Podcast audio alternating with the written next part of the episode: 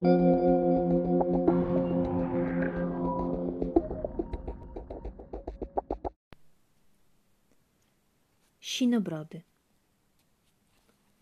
W klasztorze w dalekich górach zakonnicy w białych habitach przechowują pukiel włosów z brody. Jak się znalazł w klasztorze, nikt nie wie. Mówią, że to zakonnice pochowały szczątki jej właściciela, bo nikt inny nie ważył się ich dotknąć. Nie wiadomo po co zakonnice przechowują tę dziwną relikwię, ale tak jest. Znajoma mojej znajomej widziała ją na własne oczy. Powiada, że broda jest w kolorze indygo, ciemno-niebieska jak ciemny lód na jeziorze, granatowa jak nocne cienie. Broda ta należała niegdyś do człowieka znanego jako Sinobrody, który, jak mówią, był upadłym czarownikiem, olbrzymim mężczyzną, łasym na kobiety.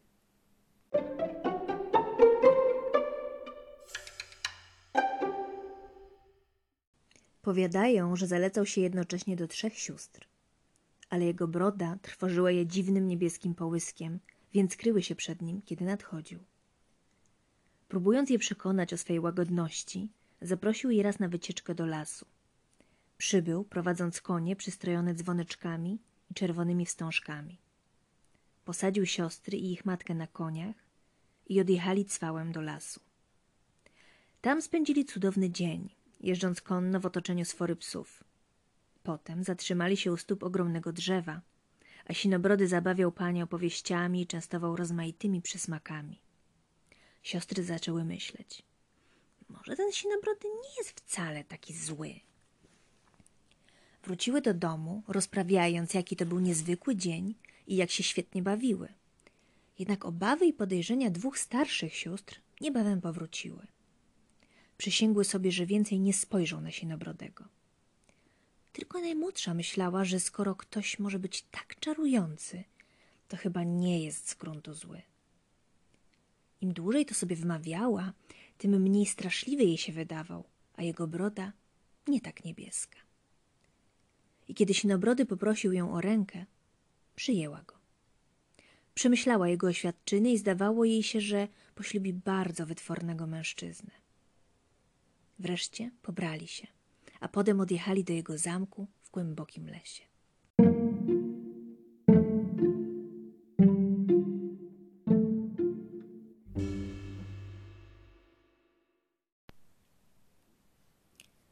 Pewnego dnia przyszedł do niej ze słowami: Muszę na jakiś czas wyjechać. Jeśli chcesz, zaproś tu swoją rodzinę. Możecie jeździć konno po lesie, kazać kucharzom przygotować wystawną ucztę. Róbcie co tylko chcecie. Wszystko, czego dusza zapragnie. Oto pęk kluczy. Możesz otwierać wszystkie drzwi. I do spiżarni, i tam, gdzie chowam pieniądze. Wszystkie drzwi w zamku. Nie używaj tylko tego malutkiego kluczyka, tego z rzeźbieniem na kółku. Żona odrzekła: Zrobię jak każesz. Bardzo mi się to podoba.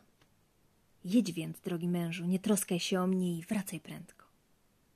Odjechał, a ona została.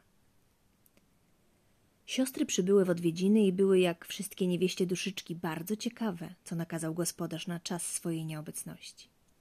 Młoda żona z radością im o tym powiedziała.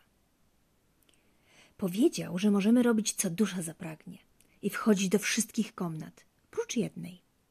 Nie wiem tylko, która to jest. Mam klucz, ale nie wiem, do których drzwi pasuje.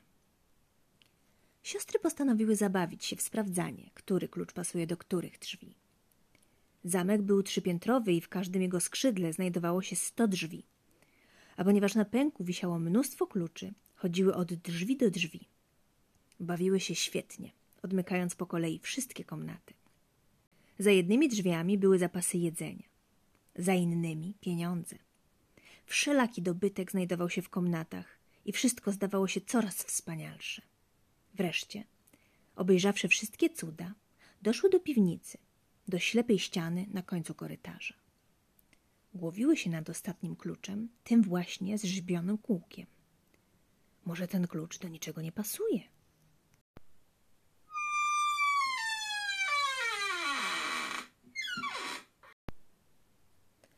Ledwo to powiedziały, usłyszały dziwny dźwięk. Zajrzały za róg. Rety! Spostrzegły zamykające się małe drzwiczki. Kiedy próbowały je znów otworzyć, okazało się, że są dobrze zamknięte na klucz. Jedna z nich wykrzyknęła. Siostro, siostro, dawaj, dawaj swój klucz. To na pewno te drzwi, do których pasuje tajemniczy mały kluczyk. Jedna z sióstr bez zastanowienia włożyła klucz do zamka i przekręciła go. Zamek szczęknął, drzwi otwarły się szeroko, ale wewnątrz było tak ciemno, że nic nie widziały. Siostro, siostro, przynieś świecę. Gdy zapaliły świece i oświetliły komnatę, wszystkie trzy naraz krzyknęły przeraźliwie, bo na podłodze ujrzały krwawe błoto. Wszędzie walały się poczerniałe kości trupów, a czaszki piętrzyły się w stosach po kątach jak piramidy jabłek. Zatrzasnęły drzwi, wyrwały kluczyk z zamka i sparły się jedna o drugą, dysząc ciężko. Młoda żona spojrzała na kluczyk i spostrzegła na nim krew.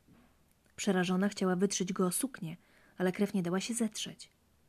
Każda z sióstr brała mały kluczyk do rąk i starała się go oczyścić, ale krew na nim pozostała. Żona ukryła kluczyk w kieszeni i pobiegła do kuchni. Kiedy tam dotarła, jej biała suknia była już cała czerwona, od kieszeni do rąbka na dole, bo z klucza powoli wyciekały krople ciemnoczerwonej krwi. Rozkazała kucharce. Szybko, dawaj końskie włosie. Przetarła klucz, ale nie przestawał krwawić. Kropla po kropli czerwona krew spływała z małego kluczyka. Wyniosła klucz na dwór, zasypała popiołem z pieca i jeszcze tarła i tarła. Włożyła do żaru, żeby go przypiec. Położyła na nim pajęczynę, żeby zatamować krew. Ale nic nie pomagało. Nic nie mogło jej powstrzymać. Och, co ja teraz zrobię? płakała. Wiem. Schowam ten klucz, włożę go do szafy, zamknę drzwi. To jakiś zły sen. Wszystko będzie dobrze. I zrobiła, jak powiedziała.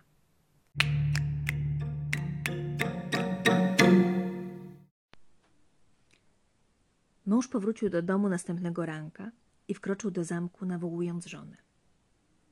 Co się działo pod moją nieobecność? Wszystko dobrze, panie. A jak moje zbiżarnie? Doskonale, panie. A moje skarbce? W skarbcach nic nie brakuje, panie.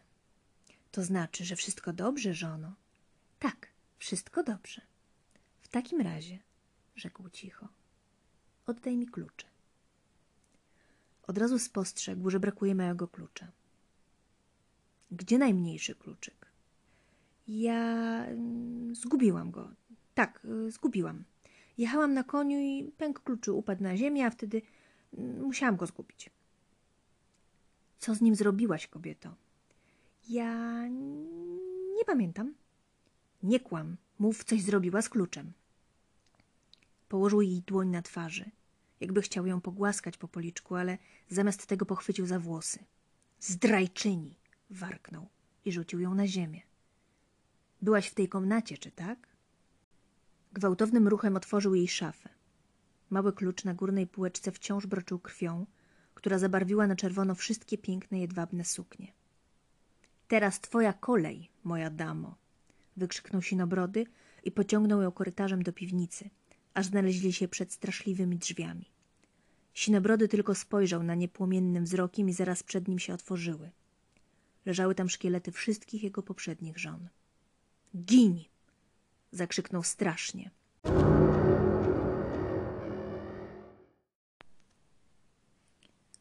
Dziewczyna złapała się framugi drzwi i nie chciała puścić. Błagała o życie. Proszę, proszę, pozwól mi się przygotować na śmierć. Daj mi choć kwadrans, zanim mnie zabijesz, bo muszę się najpierw pogodzić z Bogiem. Dobrze, warknął. Masz tylko kwadrans, a potem gotuj się na śmierć. Żona pomknęła schodami do swej komnaty i wysłała siostry na wały obronne. Uklękła jak do modlitwy, ale zamiast mówić pacierze wołała do sióstr. Siostry, siostry, czy bracia nadjeżdżają? Nic nie widać, siostro. Nie ma nikogo na równinie. Co chwila wołała w ich stronę. Siostry, siostry, czy bracia nadjeżdżają? Zdaje nam się, że w oddali widać wirujący tuman kurzu. W tym czasie Sinobrody grzmiał na żonę, by zeszła do piwnicy, żeby mógł ściąć jej głowę. Zawołała znowu. Siostry, siostry, czy bracia nadjeżdżają? Sinobrody wezwał ją jeszcze raz i zaczął z łoskotem wspinać się po kamiennych schodach. Tak, widzimy ich. Nasi bracia nadjechali i właśnie wchodzą do zamku, odkrzyknęły siostry. Sinobrody posuwał się korytarzem w stronę komnaty żony. Idę po ciebie, zawył. Od jego tupania drżała kamienna podłoga, a tynk zaczął się sypać ze ścian. Kiedy wdarł się do jej komnaty z wyciągniętymi rękami, by ją pochwycić, bracia na koniach galopowali już korytarzem i także wpadli do komnaty. Rzucili Sinobrodego o gzyms. Nacierali na niego z mieczami, siekli i bili, cieli i smagali, aż obalili go na ziemię. Wreszcie uśmiercili go, zostawiając myszołowom krwawe szczątki i kości.